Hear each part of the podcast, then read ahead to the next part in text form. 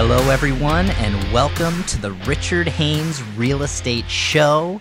It is March 2019, and it is my very first episode for the Richard Haynes Real Estate Show. I'm excited. I don't know where this show is going to go, but I'm fired up to be here with you guys on this journey as we tackle real estate, specifically South Bay real estate in the greater Los Angeles area. I am your host, Richard Haynes. I am a real estate broker, I'm a real estate investor, and I just love real estate. My passion is residential real estate.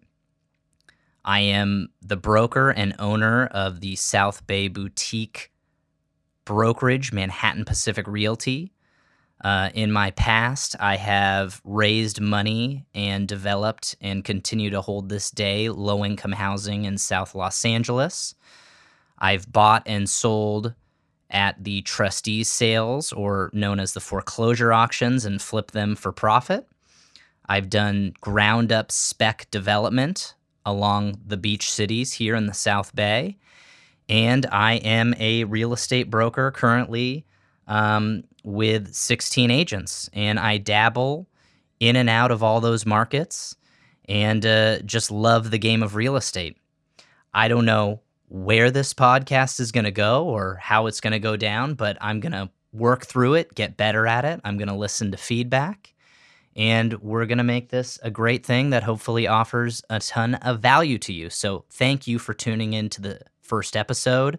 My heart's racing a little bit. I'm not going to lie. I've re recorded the opening, not two, not three, but multiple, multiple times, uh, and even did a recording 10 minutes in and shut it down because I was self conscious about how it sounded. So I'm not shutting this one down. We're going to go with it.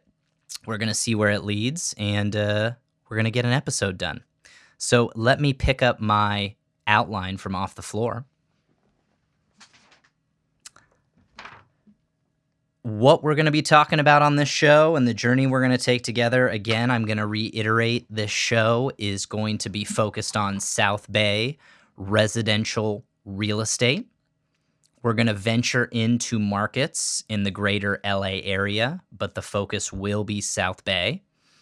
Uh, but I do think people need perspective in LA if you're a South Bay real estate holder or investor. And of course, anyone in greater LA is going to want to know a little bit more about LA and then how that can relate to the South Bay market. We're also going to probably talk about income properties down the road. I still hold, I advise on buying and selling income properties even though my main focus is is home sales. We're also going to dabble into some commercial.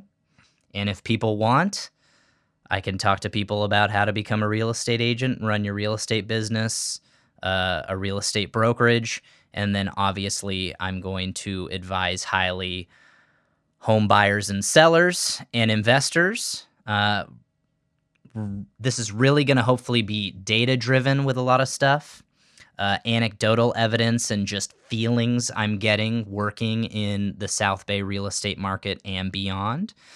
Um, and we'll find our groove over the next few episodes and maybe even get a few guests on the show. But for now, it's going to be me. Um, I'm. I was talking about a great single radio show host. One person came to mind, Colin Cowherd, um, and how he sits there for hours and hours as a one man show and can talk into a microphone and keep you entertained. Uh, Vin Scully of the Los Angeles Dodgers. I am nowhere near um, those types of um, radio show personalities. Um, but I've listened to some of their stuff. I'm going to try and uh, take some goodies, what they do, and, and be me at the same time, and we'll see where this thing goes. So thanks for bearing with me on the first time jitters. Let's get into the show. Um, this week's episode, we're going to cover three topics. If I ramble on, maybe we'll cut it short to two, but I've got on the dashboard three topics. Topic number one 2019, the state of the modern residential home selling market. That's a mouthful, but we'll get into it a little bit more. Topic number two local markets and their year over year real estate data and my anecdotal thoughts on those markets. Again, the South Bay is what I tend to cover Manhattan Beach, Hermosa Beach, Redondo Beach, and the Palos Verdes Peninsula. Topic number three local median income versus local median prices. I think those two items are really important to the real estate market, and I'm going to dial into those for the South Bay. Maybe we'll get into it beyond. Those are the three topics. Let's jump right into it and start again with topic number one 2019, the state of the modern residential home selling market. I'm bringing this up on the first episode because if you were doing real estate 20 years ago, the game has changed. If you just started looking at homes or income properties, four units and under, which are considered residential real estate, the game is what the game is now. And I want to make sure everyone understands. And what I mean by the modern residential home selling market is really the subtopic of the advent or, or the invention of Zillow and Redfin. And these are some really important companies that I want people to understand deeply because they have democratized the residential real estate market. 20 years ago, realtors owned all the listings and all the closed sales, and you had to go to a realtor to understand a real estate market or have access to listings. That all changed with the internet, that all changed with Zillow, and the consumer now had all of the real estate information or a majority of the important real estate information that realtors used to have, and they could come to conclusions on their own and they could be educated consumers on what they were looking to buy. And the reason why I'm starting with this and the modern home selling market is because it created a market that was truly efficient. Home real estate or residential real estate used to be an inefficient market dominated by a few with a few who had the information. Now everyone has the information. The consumer demands it, and it's not changing anytime soon. I liken it to the stock market. You know, many decades ago, the stock market was a tough place to invest in because there was insider trading. Andrew Car- Carnegie, it's actually pronounced Carnegie, Andrew Carnegie made his fortune on insider trading.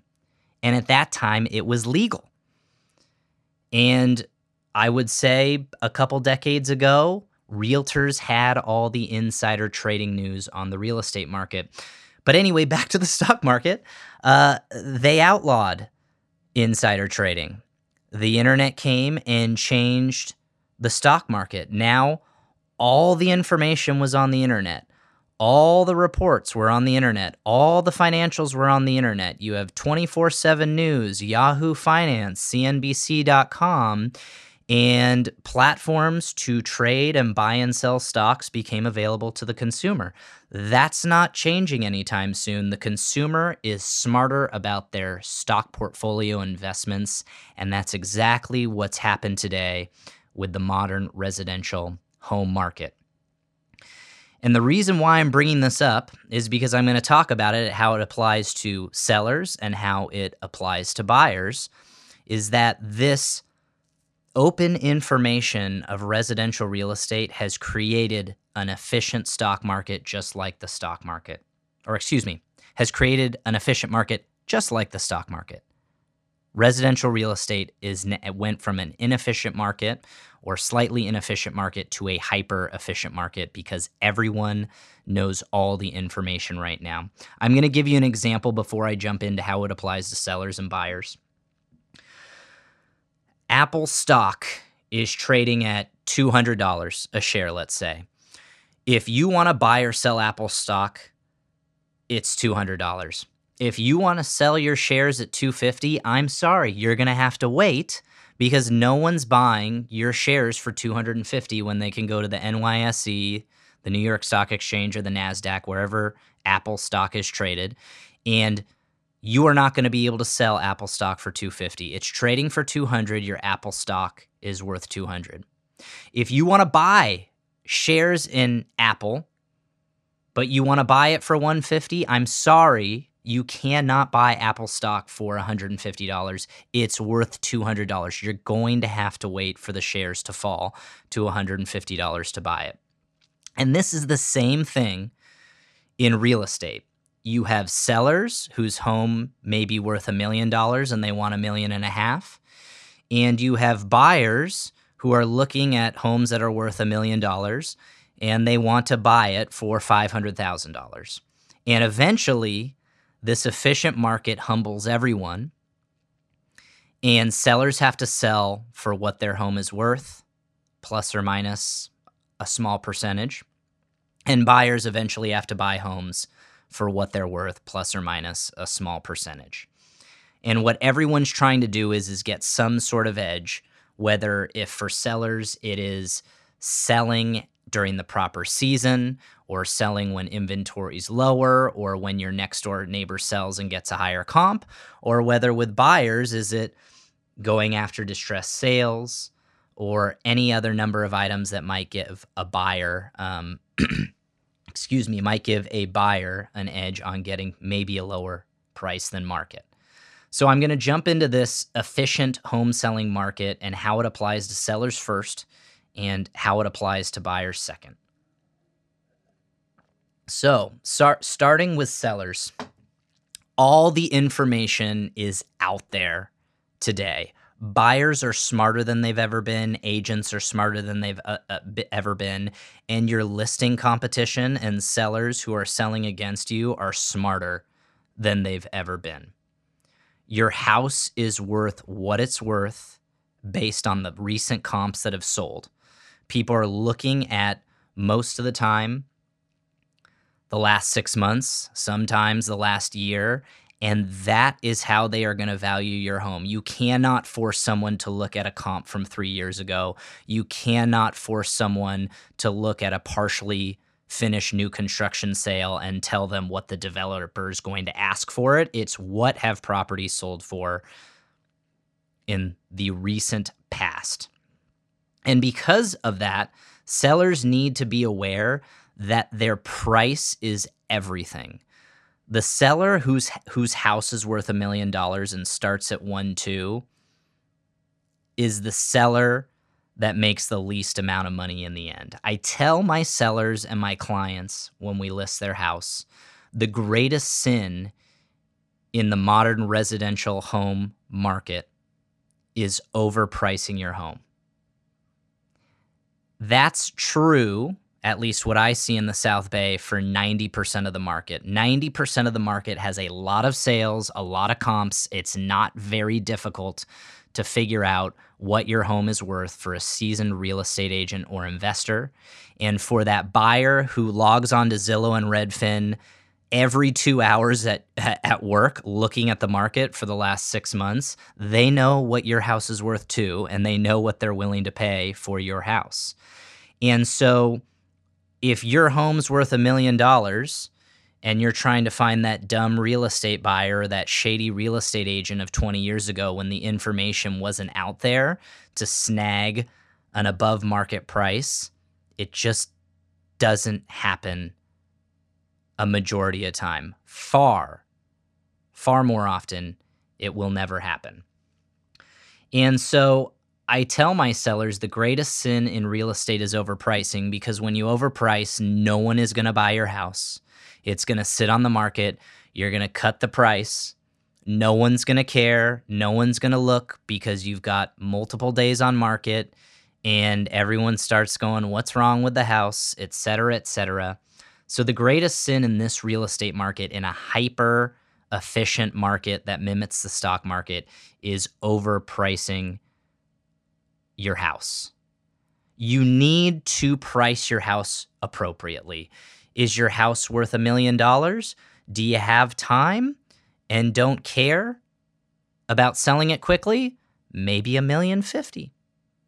Do you want to move it really, really quickly because you've got to get to the next city for your new job and get your kids into school but need that down payment money? Maybe 950 is the right price to get multiple offers and sell very quickly with a strong offer. You you just cannot make the mistake of overpricing your home. In fact, I would say you should aggressively price your home because the market's efficient.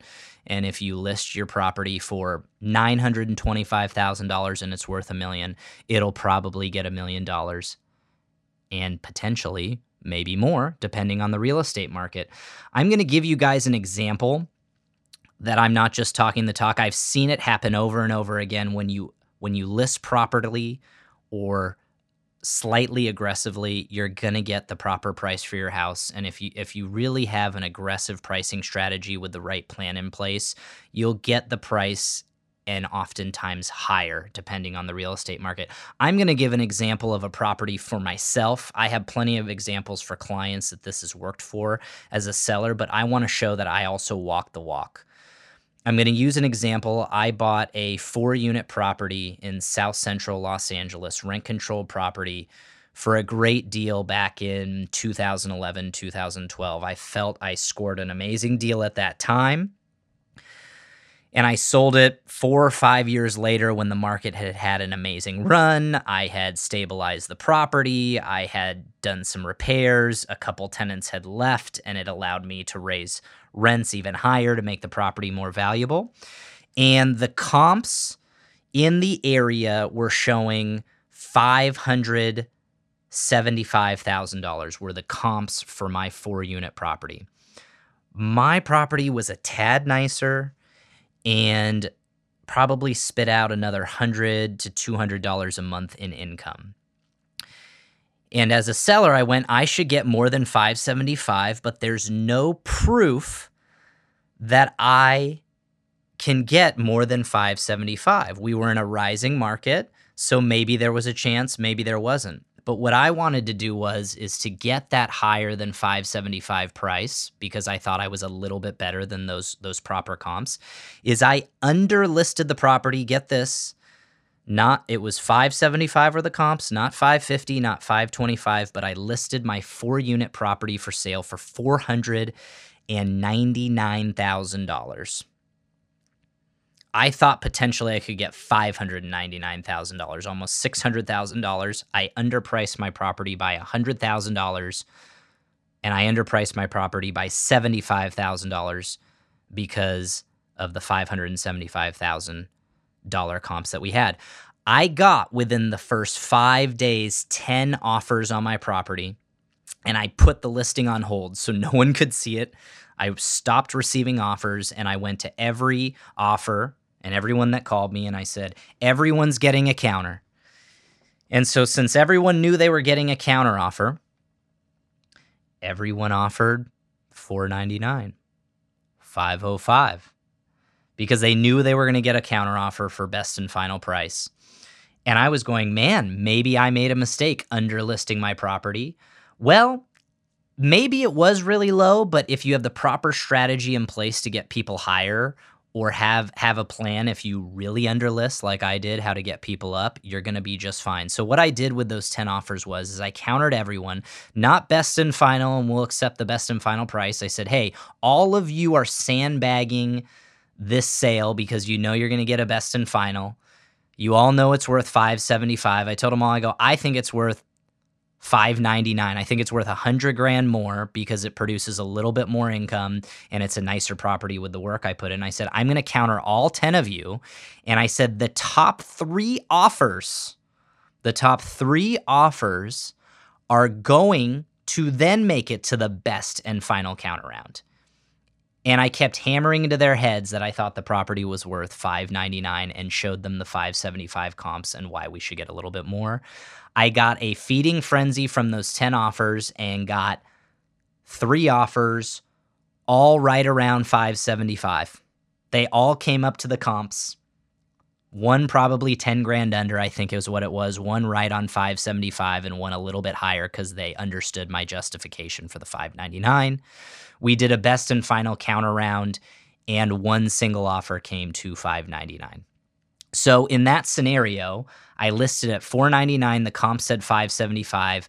I got tons of offers, got people easily to 575 and I was able to find someone who would create a new higher comp and pay me 599 because it made sense based off the comps that I was worth 599 period.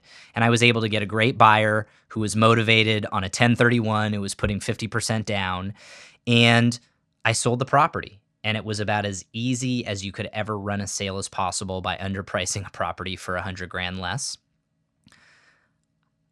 Let me remind you, I didn't want 650. If I wanted 650, I would have waited another year for higher comps to come up and prove that I could get 650. But at that time, the comps were 575. I thought I could get 599, and we got 599. I got what it was worth. So I'm going to switch gears from blabbering on from sellers on this 2019 state of the modern residential home selling market and go on to buyers. But before I do, sellers, your house is worth what it's worth. What are the comps at that time? If you want more, you got to wait for better comps. And that's the long and the short of it. You live in an efficient real estate market. There's maybe 10% of you in very luxurious markets or areas with not a lot of comps or lot, not a lot of buyers where you may need to give yourself a little bit of wiggle room. But more often than not, and yes, South Bay, 90%, 95% of the South Bay is an efficient market where it's going to sell for what it sells. Buyers, buyers, I'm moving on to you now. Thank you for being patient. Buyers, the market is efficient. You're going to buy a property for what it's worth, period. Sellers are going to sell for what their property is worth, plus or minus a few percentage points if you have a skilled agent or list it seasonally. We'll get into those things in later episodes, uh, later Richard Haynes real estate shows. Um, but buyers, you two are just like sellers and you're going to get a property for what it's worth. Um, you are not smarter than the market. You are very smart and you're armed with more data than any buyers have ever had, ever in this real estate market. And you won't make a mistake overpaying for a property if you study or you hire an agent that really knows what they're doing. I'm going to give you guys a few tidbits. I didn't get into it for sellers on how to get a little bit more or the mistakes a seller could make where they would get a little bit less than market. But buyers, I'm going to tell you in today's market that has been going up and now as you've seen reports for California real estate, we're shifting now. We're in a shifting real estate. That's code word that sales are slowing, price growth is slowing, and maybe in some places prices are even falling. But in this shifting market, where do buyers get an edge? We're at such an efficient market because we've risen so much and there's such low supply and affordability so small. It's hard to get an edge as a buyer, but where you're going to get an edge as a buyer are distressed sales that need all cash. And if you're a buyer that doesn't have all cash, that's tough. Or you've got to go out and raise cash or find hard money or something to make you all cash. Um, that's number one, one of three. Number two of three, I go, you got to find a shady deal, an agent that wants to double end and make double commission and is willing to give out a little bit better deal because their sellers don't know. And they're willing to sell it at a lower price for you to come directly to them and, and make a good deal most often, if you're not a professional flipper or professional developer, you're nowhere near those shady deals. You may think you are, or you may think you go to an open house that's on the MLS and talk directly to the real estate agent and say, hey, if I write an offer through you, can you get me a lower price? Most often than not, you're not going to get that really, really good off market and or I'm sorry to say it, shady deal and getting a great, great price. You're just not a professional investor um, getting those type of prices. Three of three, and really, I think the best way to get a deal for standard buyers these days are mismarketed properties. And again, these are the sellers that listed too high, had bad pictures, listed during the holidays, have been on the market for six plus months, don't have staging, it's a little dirty, not cared for, blah, blah, blah. Those mismarketed, stale listing properties that every buyer's passed over and goes, What's wrong with that? If you are sharp at analyzing a property or have an agent that can show you what it's worth and you go in and you see some blood in the water that they need to now sell and they'll negotiate, those are where really the deals are. Where if you can find that $2 million home and get it for one nine or 185 because the seller just wants to throw their hands up and, and be done with it, that's your deal right there. That's where you're going to get an edge in this market. Outside of that, this market is efficient. Down the road, it will get a little bit more inefficient for buyers. And down the road, we'll go over uh, how to get a better price as a seller and, and what to avoid to get a lower price. But that, I'm going to stop right there. The state of the modern residential home selling market. I want everyone to walk away with that this is an efficient market these days. When you sell, you get what your house is worth if you're working with the right people, smart, honest people, and buyers. If you're working with smart, honest people, you're going to buy a property for what it's worth. Moving on to topic number two, we're going to get into local market year over year data and then some of my anecdotal thoughts. We may not get into median income versus local median prices, but that's going to feed really well into next episode uh, and what I'll be talking about with Bruce Norris, who's been one of the best California residential real estate forecasters. He really leans on that. I'm going to give you guys local data on that and then talk to you about what Bruce's forecasts are for the state of California and how that affects the South Bay. But let's move on to topic number two local market year over year data and my anecdotes on it. We're going to go over Manhattan Beach, Palos Verdes, Redondo Beach, and Hermosa Beach those four, starting with Manhattan Beach. Year over year, 2018 home prices in Manhattan Beach, year over year, that's 2018 prices versus 2017 prices. Manhattan Beach was up 1.93%, according to data on the MLS. Every single market, submarket in Manhattan Beach. And by submarket, I'm taking sand section as a submarket, tree section, hill section, and then combining the three sections east of Sepulveda and calling that East Manhattan Beach. So of those four subsections, all of the subsections were down with the exception of the hill section. So the city as a whole was up 1.3%. The sand section was down the tree section was down, and all of East Manhattan Beach together was down. The hill section was the lone wolf up. The hill section has been insane. The hill section was up 25% year over year, if you can believe that.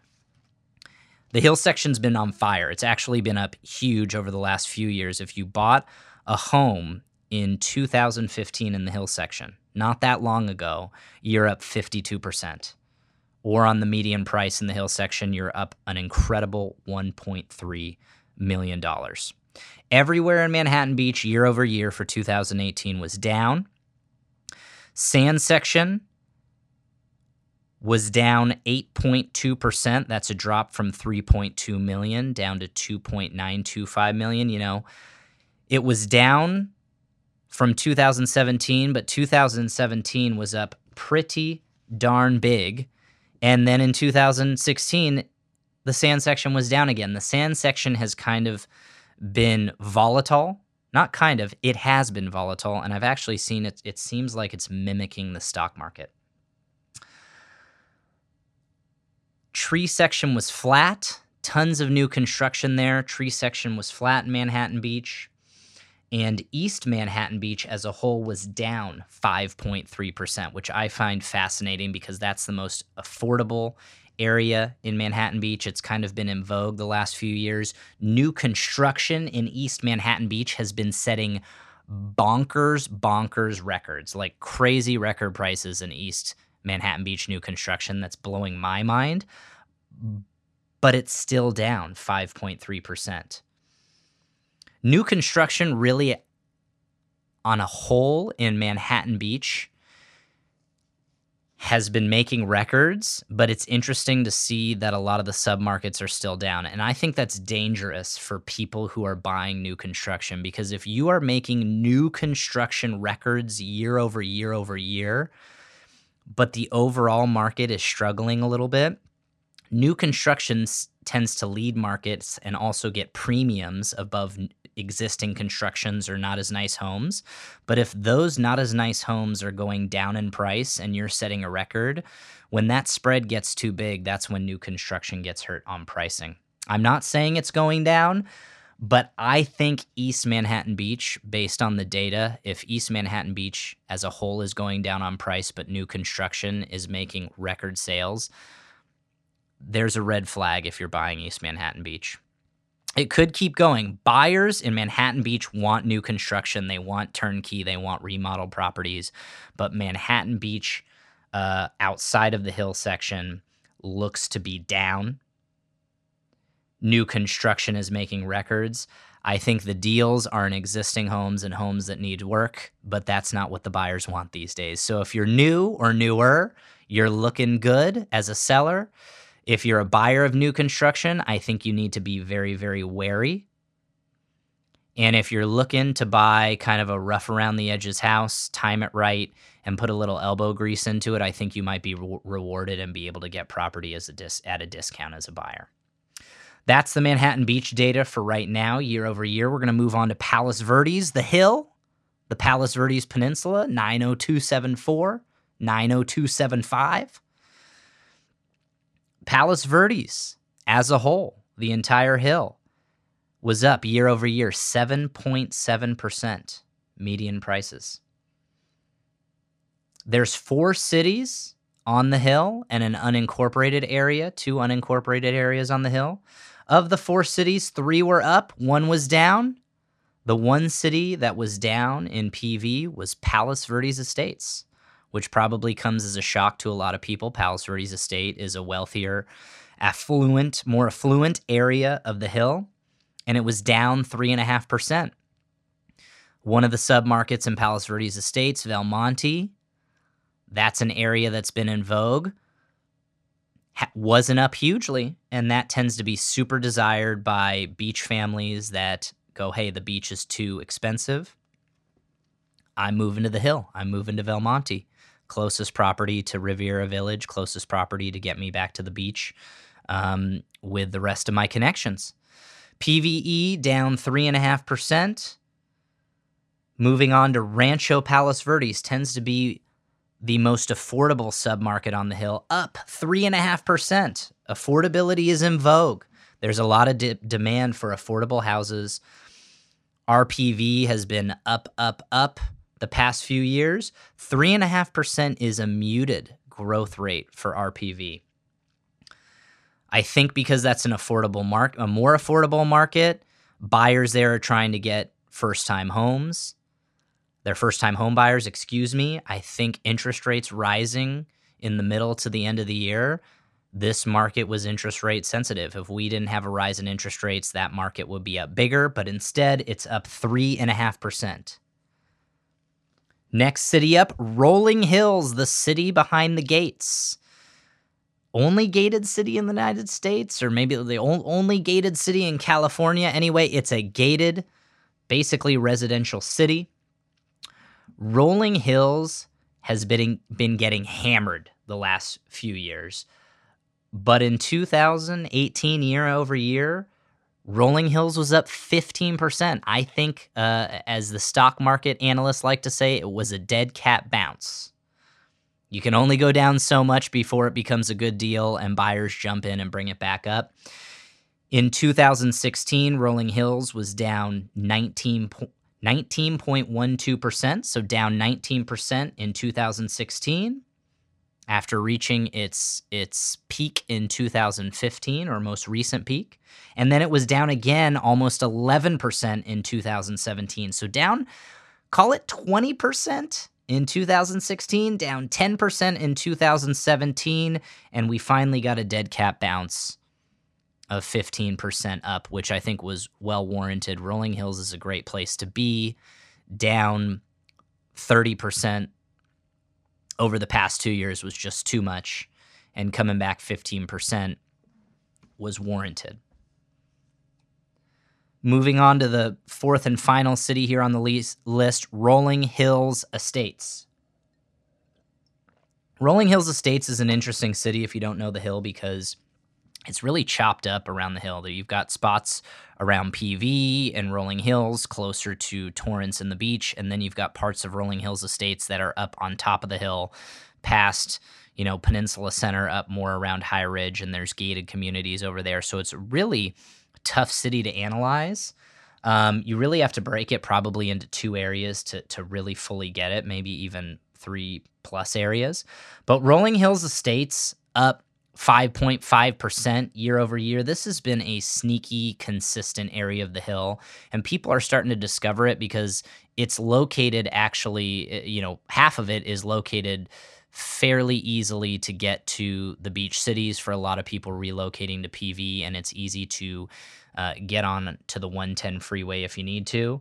Uh, I think you know some areas, the the Mason Gate areas, the Los Ranchos Verdes, the lanes, those areas are kind of hidden gems of of Rolling Hills estates that are being discovered outside of res- residents of PV, uh, and, and, I think it's going to be a really good, nice market uh, coming on down the road here. Um, so anyway, PV up seven percent, but uh, PVE down three and a half percent. RPV Rolling Hills Estates, uh, you know, up three and a half and Rolling Hills up big fifteen percent. But the hill is healthy overall. Moving on to Redondo Beach, South Redondo Beach up ten percent, a little bit over ten percent. Stable sales, good growth. South Redondo Beach, in my opinion, is chilling. It's a diverse, really, really solid market. You've got beautiful homes on the beach, you've got condos off the beach that are super affordable, just a market that is you know city planners should study because you have people who can buy $400,000 condos all the way to people buying, you know, 10 million dollar homes on the beach there. So everything's very stable in Redondo Beach with good growth year over year. North Redondo, 9.37%. Uh, you call it 10% growth in North Redondo. This tends to be more affordable. You're east of Hermosa Beach and Manhattan Beach, butting up against Lawndale and the, you know, getting close to the 405 freeway. North Redondo Beach has been on fire because it's probably the most affordable area of the South Bay that I'm covering here. But the interesting thing about North Redondo Beach year over year is it was up 10%, but sales shockingly dropped by 15%. There were 15% less closed sales, which in a market that's been on fire over the last three years, sales dropped by 15%. Again, I liken this to Rancho Palos Verdes, first time homebuyer market, interest rate sensitive. Interest rates really affected North Redondo Beach, in my opinion it's March. The feds kind of pulled back their stance. I think they figured out that they were really messing with the real estate market. I think that's going to help North Redondo and, and RPV. If rates continued up on autopilot, those markets could have gotten hurt. So, anyway, Redondo Beach, huge city. We can get into that city in more detail. Um, but I'm going to stick with South Redondo Beach and North Redondo Beach overall, healthy market, growing, a beach city that's affordable. Um, things look good with the exception of that little blip of a drop in sales in North Redondo. It'll be interesting to see as interest rates have come down here a little bit to see what happens with North Redondo Beach. Last city on the list, Hermosa Beach, California, where we are recording here from my home office. Hermosa Beach up 3.5% on a whole. The smallest city on this list, Hermosa Beach, median prices 2018, when compared to 2017, is up 3.5%. You know, uh, condos and townhomes in in Hermosa Beach have um, have been on fire. There's three submarkets in Hermosa Beach: the Hermosa Sand section, the Hermosa Valley, and East Hermosa. Each of those submarkets were up. When you break down condos and townhomes, they have been on fire in Hermosa Beach. And I kind of look at at Hermosa as the quote unquote affordable luxury city of the South Bay. So there's affordable you can get amazing, nice new construction townhomes that feel like you're in Manhattan Beach, but might be a little bit better located than North Redondo Beach, and, and you're getting a reasonable price for what you're getting. Condos and townhomes were up 13% in Hermosa Beach, and that's after being up 16% in 2017 and up 23% in 2018. Wow. I also just recently wrote a blog post on uh, my weekly blog www.manhattanpacificrealty.com forward slash blog about how East Hermosa Beach new construction has been insane. And it talks about the growth of new construction townhomes going bananas over there and far outselling new construction single family homes just a couple years ago. So the townhome and condo market in Hermosa Beach has been on fire. Um, you know, single families actually in my in my first three quarter report that I send out to some of my clients were actually down 7% three quarters over three quarters 2018 compared to 2017 but they staged a huge comeback where they ended up the year up so uh, a, a, nice little data point for hermosa beach single family homes as well but as a whole hermosa beach is up 3.5% on the year.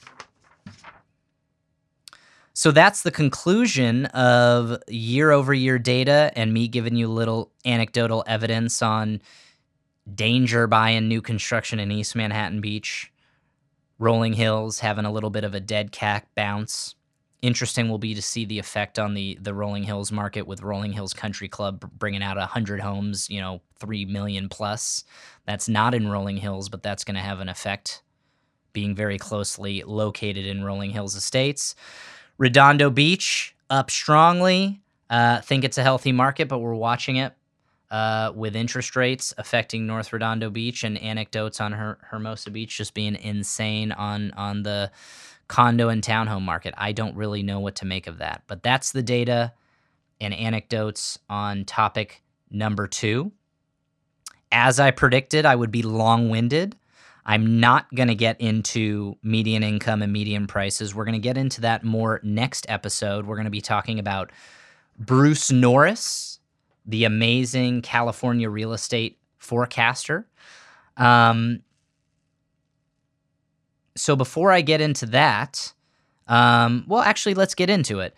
Bruce Norris is going to be the topic of of next next episode. We're going to get into the report that he recently released and that I attended in January, he does uh, he did a 250 page report with all sorts of insanely good juicy data that I love that I'll break down for you into hopefully bite-sized pieces on what the real estate market's going to do. He really believes in affordability, uh, incomes versus prices, so that's why I did some research on local our local city south bay incomes versus medium prices and we're going to compare it to bruce what he thinks what I think from what I'm seeing around here and uh, and and what could hold for the market in the future.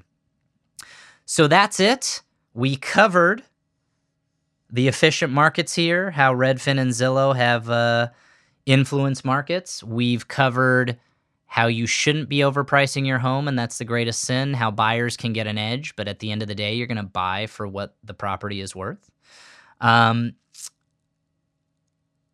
I would love feedback on what you guys are looking for on the next podcast. Please DM me on Instagram, Richard Haynes Real Estate. Um, email me, richard at manhattanpacific.com, or give us a call on our office line. Just Google us, I'll come up with some topics. I want to give what's valuable to you. I'm going to keep digging into data and uh, uh, giving anecdotes to you. I'm going to try and give you some real life case studies. I'm going to talk to you about real life negotiations that we're going over, who made a mistake, why, what happened um, with negotiations I've had this past month. Um, and and we're gonna take questions from you guys and maybe have some some interviews here down the road. But with that said, gear up for the Bruce Norris conversation, and I'll come up with one or two other items with your help and other things we think about. So thank you for tuning in to the Richard Haynes Real Estate Show, first edition. Fired up. If you made it this long, I so appreciate it, and we'll see you next time.